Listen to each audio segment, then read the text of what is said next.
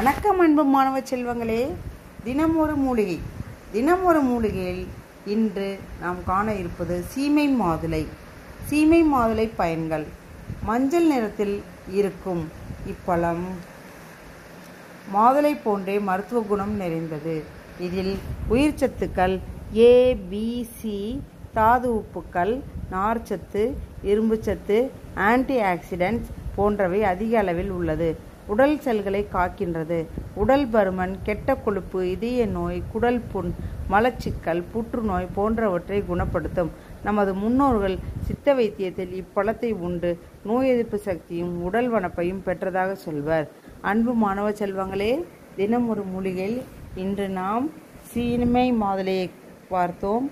நாளை ஒரு நல்ல மூலிகையுடன் உங்களை சந்திக்க வருகிறேன். திருச்சியிலிருந்து ஆசிரியை லதா பாலாஜி. நன்றி வணக்கம்.